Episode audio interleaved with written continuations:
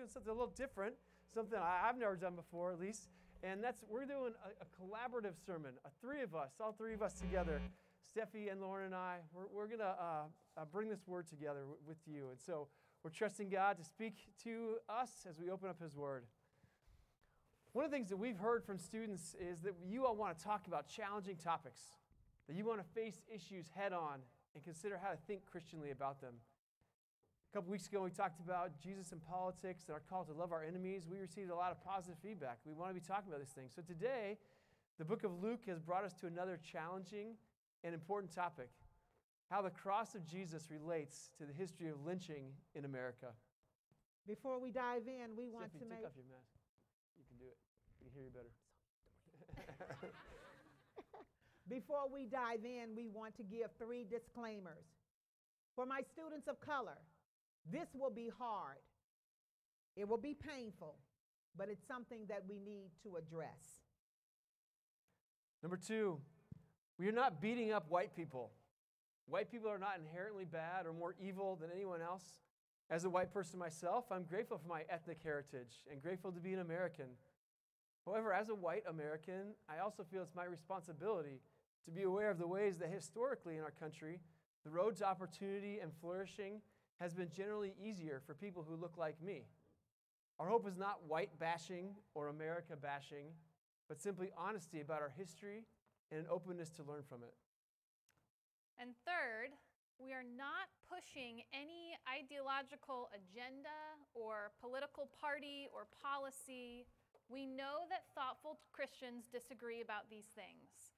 What we want to do this morning is we want to look honestly at our history, remain faithful to Scripture, and stay focused on Jesus as he leads us to be part of his redemptive work in the world today. So, would you take just a minute now silently and ask Jesus to lead us now into that?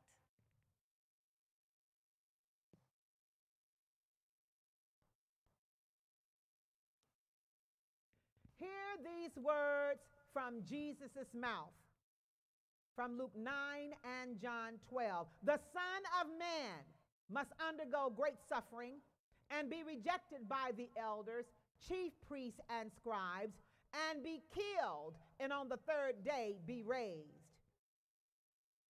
Now my soul is troubled.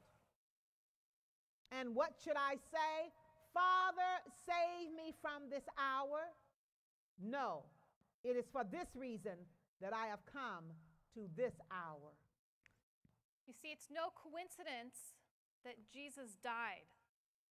His mission from the Father was to enter in the flesh in solidarity with us as humans, to live a real human life, and then to die an unjust death in solidarity with all who die, and in particular solidarity with those people who know unjust suffering from the inside. Jesus came to suffer and to die. Last spring, I was I read a book I was hoping to read for a while called The Cross and the Lynching Tree by James Cone. James Cone died a couple years ago and is considered one, to be one of the most important American theologians of the last 100 years, particularly developing theological insights from the African American perspective. In the book, Cone says this quote, Until we can see the cross and the lynching tree together, until we can identify Christ with a re crucified black body hanging from a lynching tree, there can be no genuine understanding of Christian identity in America and no deliverance from the brutal legacy of slavery and white supremacy. Cone is referring to the narrative of racial difference, the belief that people are more or less human based on the color of their skin. This deeply embedded belief has been sown into the American soil and psyche since the early European interactions with Native Americans and since the first African slaves arrived on our shores in 1619. According to Cone, we cannot move forward from slavery or from the narrative of racial difference without facing the reality of lynchings that the African American community faced for over 100 years in our nation. Cone's bold challenge struck me deeply, and as a white pastor, I felt compelled to learn more. I'll give the briefest overview here, but there's much more to say.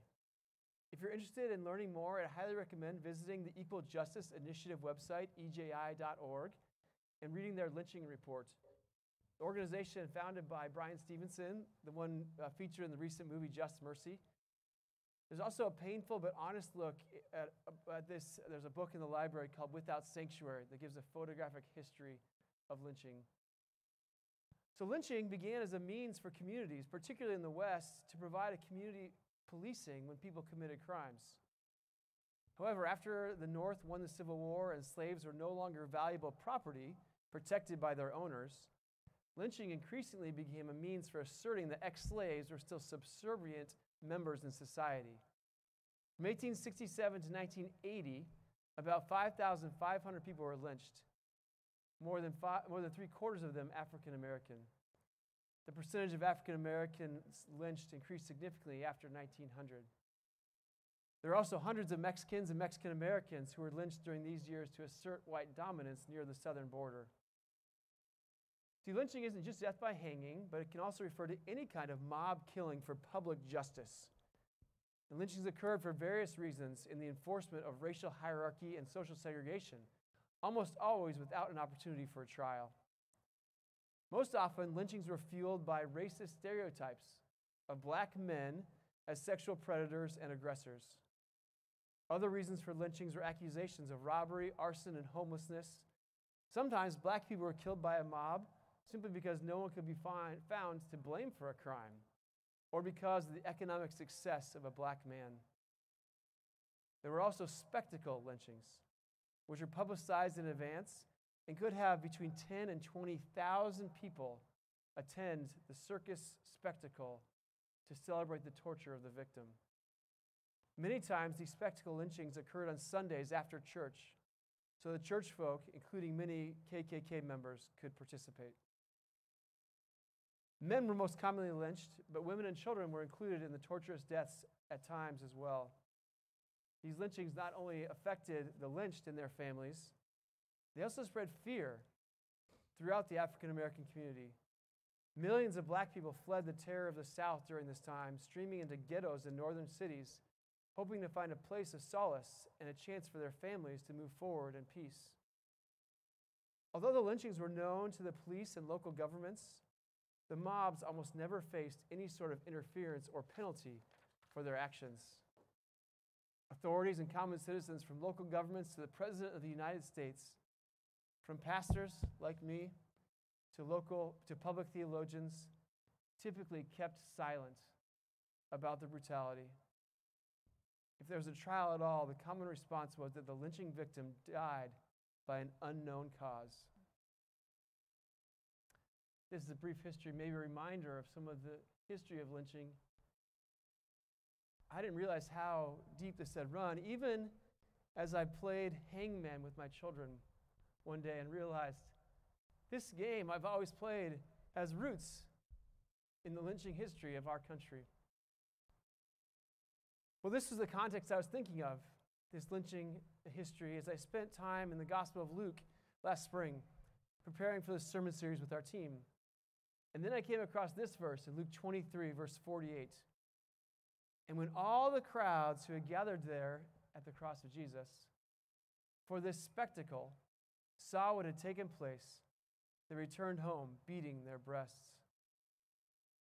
Once I heard this, all I could think of was the thousands of individuals in our country, mostly with black or brown skin, who were unjustly and brutally murdered by the mobs of people looking for a spectacle, just like Jesus was.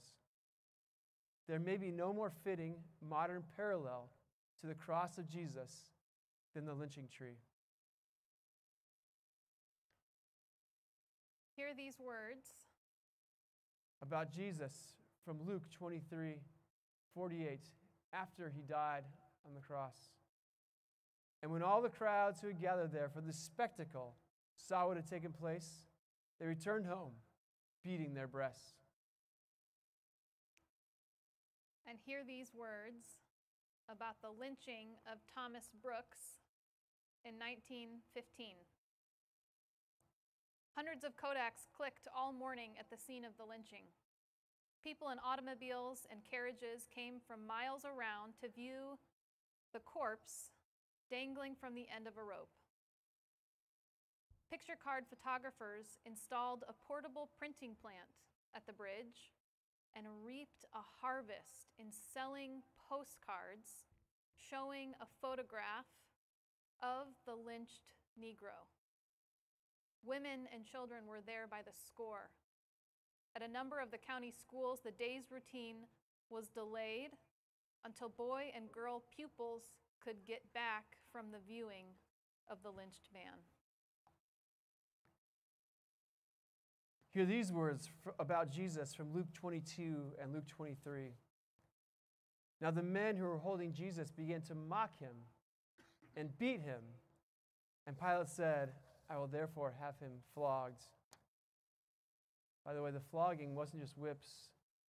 He was struck with a whip made of braided leather with metal balls woven into them with pieces of sharp bone, likely struck 39 times in a manner that slowly sliced through the skin of Jesus' back and left it hanging in shreds on our behalf.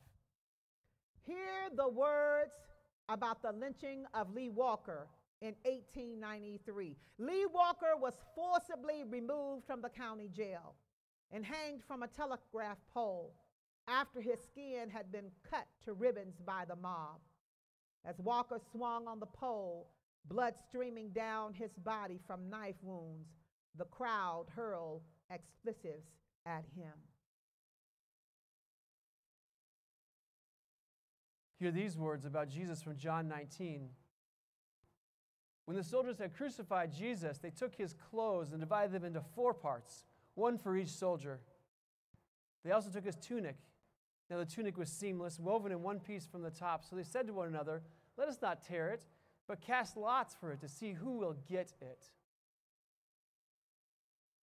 Hear these words about lynchings in America. Souvenirs were very common from the lynchings. Besides the postcards, people often also sought other souvenirs like teeth, ears, toes, fingers, nails, kneecaps, and bits of charred skin and bones. Luther Holbert and his wife were executed by a mob after he was accused of murdering his employer in 1904. A reporter described that after the two were tied to trees, they were forced to hold out their hands while one finger at a time was chopped off. The fingers were then distributed as souvenirs.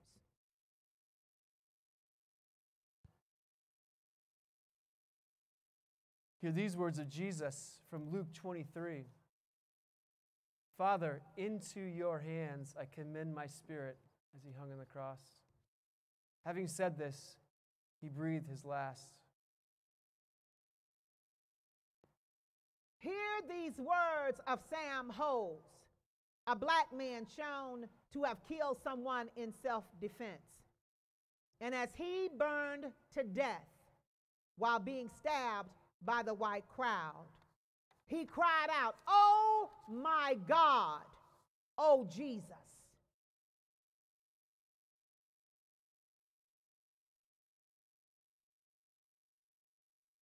When I, Lauren Taylor, a white woman,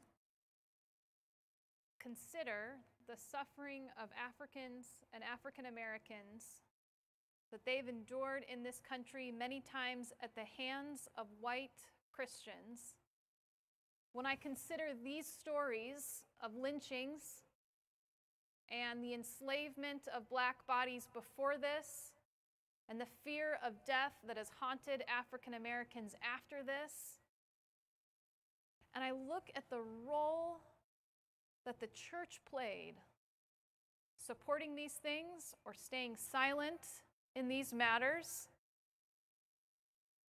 I cannot fathom why any African American would still be a Christian.